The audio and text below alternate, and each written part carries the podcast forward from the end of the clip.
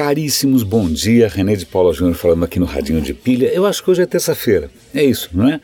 Eu estava dando uma olhada. A primeira eu estava tentando esquecer as notícias ruins do jornal, né? Cada vez que eu abro o jornal, me desanima de fazer qualquer coisa mais bem intencionada, né? Você vê os Trumps da vida, os Renans da vida, os Lulas da vida, é um pouco desesperador. Mas vamos lá, você procura nas fontes certas, aí você encontra notícias que valham a pena ser comentadas.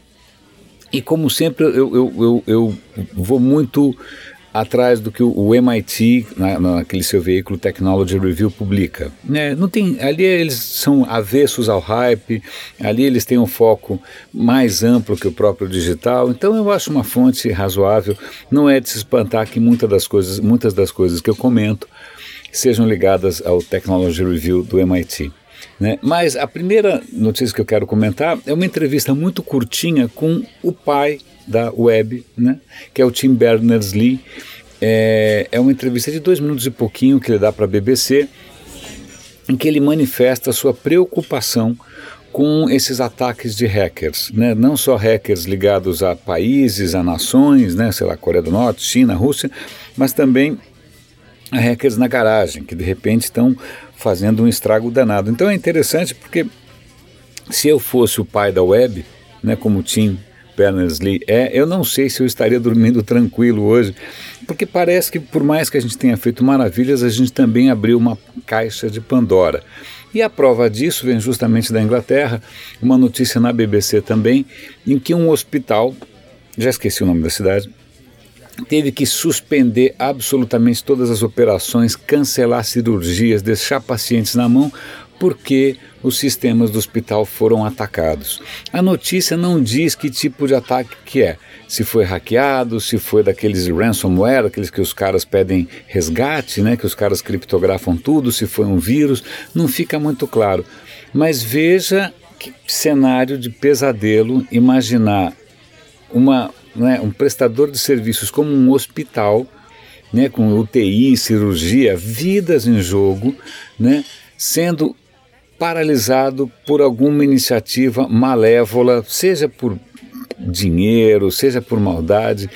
É, esse tipo de fragilidade assusta. Então deem uma olhada lá, tá aqui, esse é um tema que a gente tem conversado sempre, né? Quantas vezes eu tenho levantado essa lebre aqui do perigo que a internet das coisas está trazendo. Batata, no meio da minha, das minhas férias, no meio da, da minha viagem, os Estados Unidos sofreram um ataque massivo do que de webcams de segunda categoria, de terceira linha.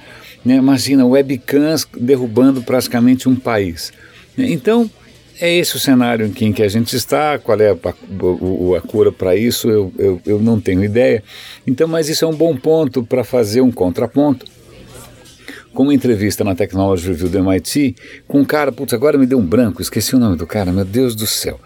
O cara ele deve ser um, ele é mais velho, ele é um dos pioneiros da web, ele teve ligado a uma série de iniciativas nobilíssimas, por exemplo, o Apache, que metade dos sites do mundo roda no servidor Apache. Então ele sempre foi um cara, e ele fala isso, que ele sempre acreditou no poder transformador do software para melhorar a sociedade. E ele está envolvido agora em mais uma, uma iniciativa chamada Hyperledger, que é uma iniciativa para tentar levar o blockchain que é um tema que a gente sempre comenta aqui no Radinho. O blockchain é basicamente uma nova versão do livro contábil, que seria uma maneira de você permitir que é, registros do que for, registros de imóveis, registros de transações financeiras, registros de propriedade, seja o que for, sejam feitos de uma maneira mais aberta, segura, transparente. Né? É, blockchain tem o, o segmento bancário está muito interessado nisso, porque isso certamente há de otimizar a, algumas operações que os bancos fazem. Né?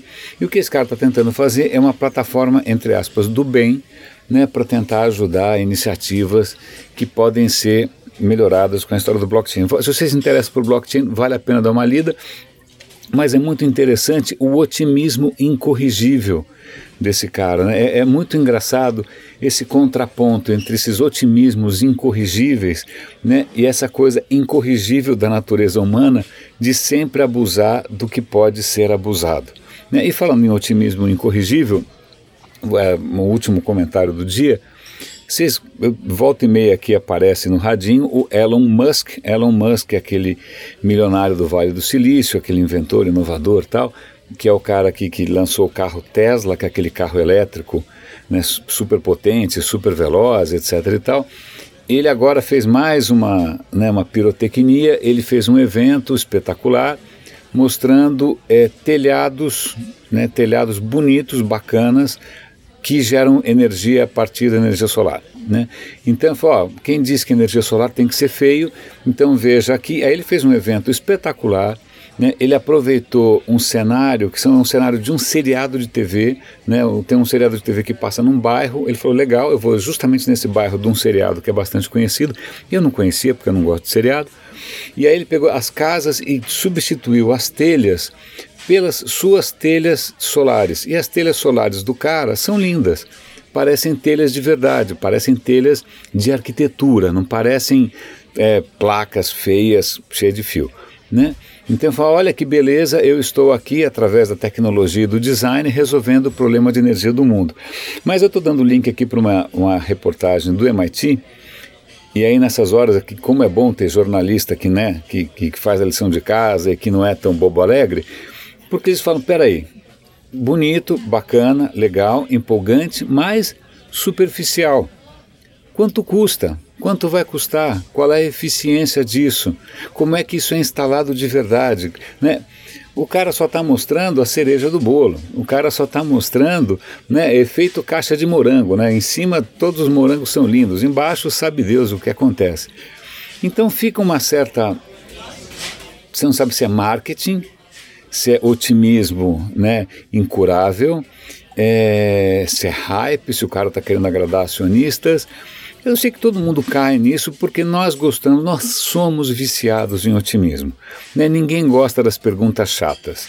Né? Todo mundo gosta quando a descarga funciona e o xixi vai embora e a gente esquece que existe xixi e cocô no mundo. Né? A gente gosta de manter né, o que é cheirosinho longe do que não é tão cheirosinho. Então, é legal você ver um veículo né, que cobre tecnologia querendo cobrir, eh, descobrir, ou desvelar, ou revelar a parte que não é tão, né, tão empolgante assim, tão sexy, mas que pode fazer toda a diferença. O carro Tesla é revolucionário, é inovador? É. Quem pode pagar? Quanto custa? Né? As telhas são lindas, maravilhosas, legais? Ok. Quanto custa? Quem vai poder? Quantas pessoas? Isso vai dar escala? Sim ou não? A não ser que o cara acha que esses problemas ele lava as mãos, porque ele é um técnico, ele só já resolveu a parte técnica, então está tudo resolvido, as questões humanas que se lixem. Né?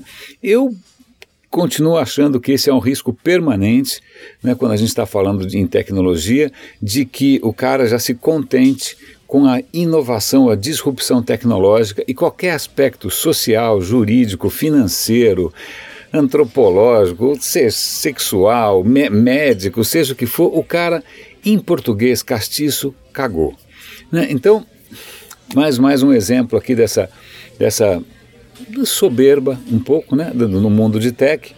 Espero que tenha valido a pena ouvir o Radinho hoje é, assinem a newsletter, né, é uma boa maneira de ficar em contato com o Radinho sempre. Ajudem a divulgar o Radinho, o Radinho é grátis, não tem comercial, ninguém ganha, eu não ganho nada com isso.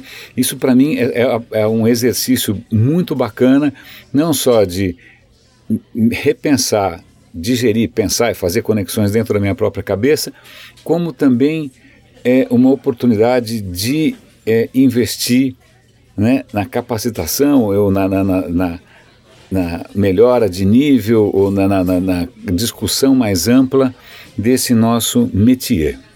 Caríssimos, bom dia para vocês, René de Paula Júnior aqui no Radinho e até amanhã.